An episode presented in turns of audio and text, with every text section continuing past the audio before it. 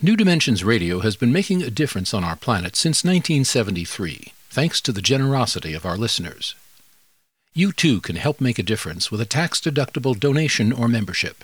Please visit our website, newdimensions.org, and just click the donate button. We at New Dimensions thank you for your support.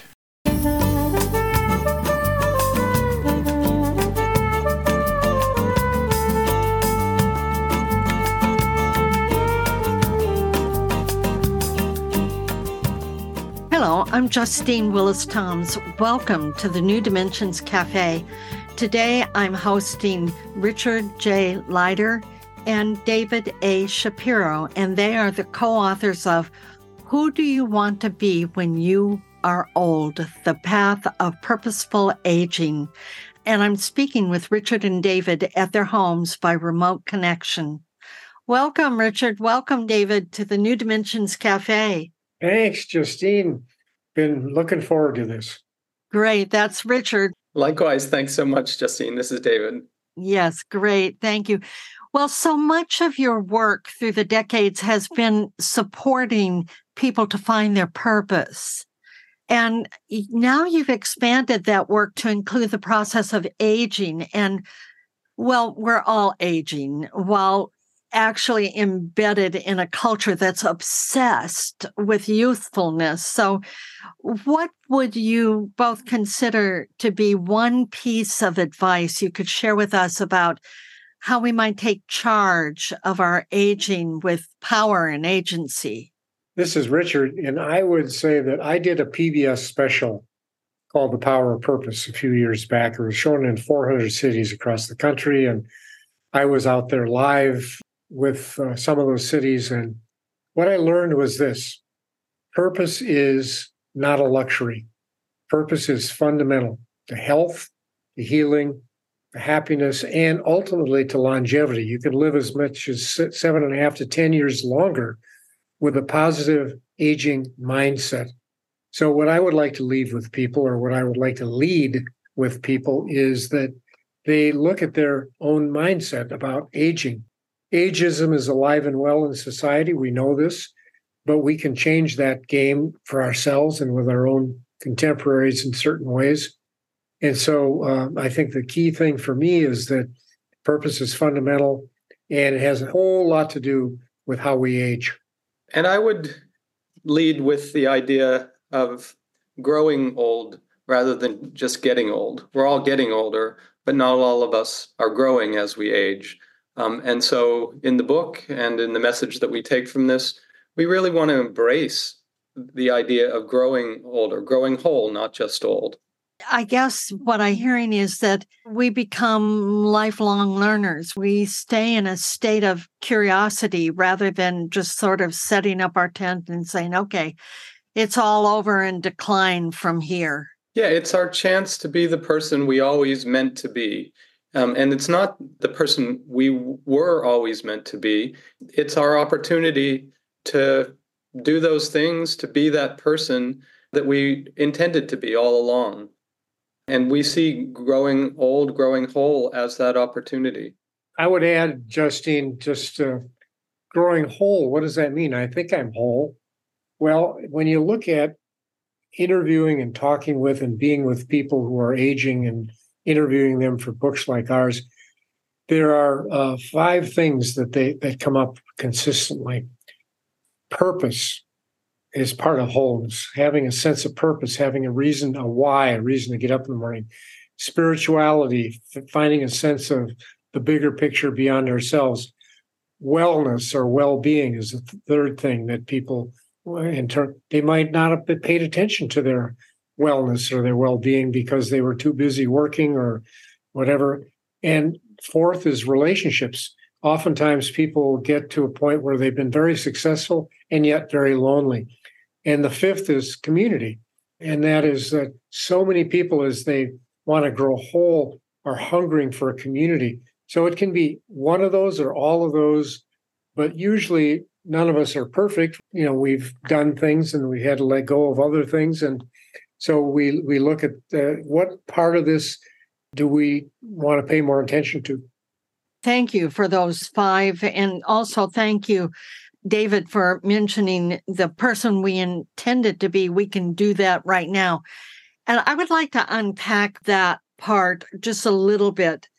Right now, uh, let's say I'm 75 years old. Well, actually, I'm 81 myself, but uh, when we're, eh, let's say, in our 70s, you're not really talking about starting a whole new career. It's not about manifesting success in that way.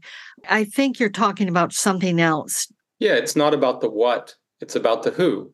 It's not about what you are or what you do, it's who you are, this opportunity to really uh, become in the fullness of of who you are. So that's why that's why we emphasize the who do you want to be, not what do you want to be. And it might be a new career, actually. The fastest growing entrepreneurial cohort in the country is women 60 and over. And so it could be that. But the reality is that people want to be relevant. And it could be through volunteering, it could be through uh, in their family or their faith-based community or but the relevance has to do with showing up and being engaged not just uh, sending in a check so to speak.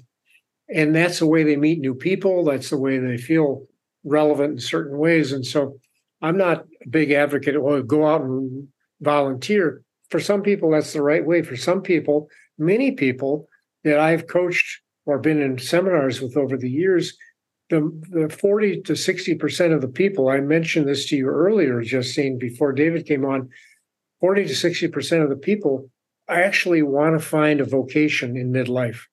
Mm. And, and around age 50, you know, the biggest dip in depression in the country measurable is age 47. Well, what's that all about? Well, if you're going to live 30 years or 40 years longer, you're going to have to figure out you can't do the same thing for the rest of your life just over and over and over. So, what are the new choices? You know, I recently watched an interview that Jen Psaki was doing. It was kind of at the end of her segment. And she was talking with Dan Kildee. And he was a representative from Michigan in the House of Representatives in Congress and he was going to retire. He had had a bout of cancer and he said he was cured from that, but he he's refocusing his life and he's going to lead the uh, house. And she said, "Oh, so you're retiring?" And he said, "Well, no." he said, "I'm just changing jobs." And he said, I don't know what I'll be doing, but I know I will be contributing in yeah. the community in some way. And that's what you're talking about. I think it's like 37 members of Congress are leaving right now, maybe more. Yeah. And when you listen to what they're doing, I don't hear any of them saying, I'm retiring and going to play golf. I think they're they're looking at what's next, and this isn't the next for them. Just look at our former president, Jimmy Carter. Yeah. And, and amazing, yeah. After he left office, I mean, he continued to just really contribute in a huge way. One of the people who has endorsed our work has been the, the late Walter Mondale, who went on to become many, many things, but all the way up to the very last breath, he was. I was a neighbor, and I can look at his house right here. But he he was an endorser of our work, and because he thought that what we were talking about was important for people of all ages, and he was not bragging about himself, but he was a mentor for so many people and involved in so many ways. And so right. he would be right. another example like Jimmy Carter. You mentioned Richard community, and we're living in very, you know, poly crisis times in some yeah. ways. Uh, yeah. That I think the need for community is becoming more and more apparent and needful. Well, I, I am in my 80th year, and I live in a small community here. However, I'm looking at a new dimension of community, and it has less to do with the place itself and more to do with who's in that place and how they're aging and how they're willing to have conversations about. And so, for myself personally, I'm not starving for it, but I'm I'm very interested in um, particularly as a male, with men who are evolving and growing whole, as David talked about, who are growing whole and are willing to be in a even a just a, for a beer or a lunch or a breakfast in a conversation about growing as opposed to golfing or mm-hmm. with the weather or grandkids or those are all okay but to me i'm so bored with those conversations i can't even tell you how much i i walk out and my wife says to me she says my god you're just so impatient i went i don't have time to be part of these conversations anymore right i get it i get it uh, any comment about community from you david i was going to make a plug for um, intergenerational connections. Oh, I love um, that. Yeah. Uh, in my work, you know, I'm fortunate. I, I teach at a college, but also I do philosophy with um, second graders, middle school students, high school yeah. students, and the opportunity to make those connections um, across generations uh, is really important, um, really fulfilling, and and not so much. You know, I'm not imparting my vast wisdom of the ages to young people, I'm learning incredible things from their perspectives yeah. and their um, experiences. Yeah. So you have to find ways in your life to not just hang around with old people. so I love David so much. The future belongs to the learners, not the knowers. Uh, we, we may know some things, but the fact is, uh, where our aliveness comes from is in the learning. Well, I know that the two of you are in the midst of updating the power of purpose. Yeah, right. And I hope some of this will be included in it. It will. I'm very excited about that. We got to put new dimensions in there. We got to get that in there. yay, yeah. yay, for yeah. sure. I'd love that. I'd love that. Yeah. Well, I just want to thank you both for being with us on the New Dimensions Cafe. It's just always a delight. And I'm so glad you were both able to be here. I've been speaking with Richard J. Leider and David A. Shapiro. They're the co authors of who do you want to be when you are old? The Path of Purposeful Aging. And to find out more about their work, you can go to the website richardleider.com and he spells his last name L E I D E R. That's richardleider.com. Or you can get there through the New Dimensions website, newdimensions.org, where you'll find over 1,800 programs in its archive. I'm Justine Willis Toms. I want to thank you for joining us on the New Dimensions Cafe, and I invite you, please do join us again. You've been listening to the New Dimensions Cafe. This series of shorter interviews features many of the remarkable guests also featured on our internationally syndicated one hour New Dimensions radio series. To access more than a thousand hours of programs, to subscribe to our newsletters, or to become a member, please visit us at newdimensions.org.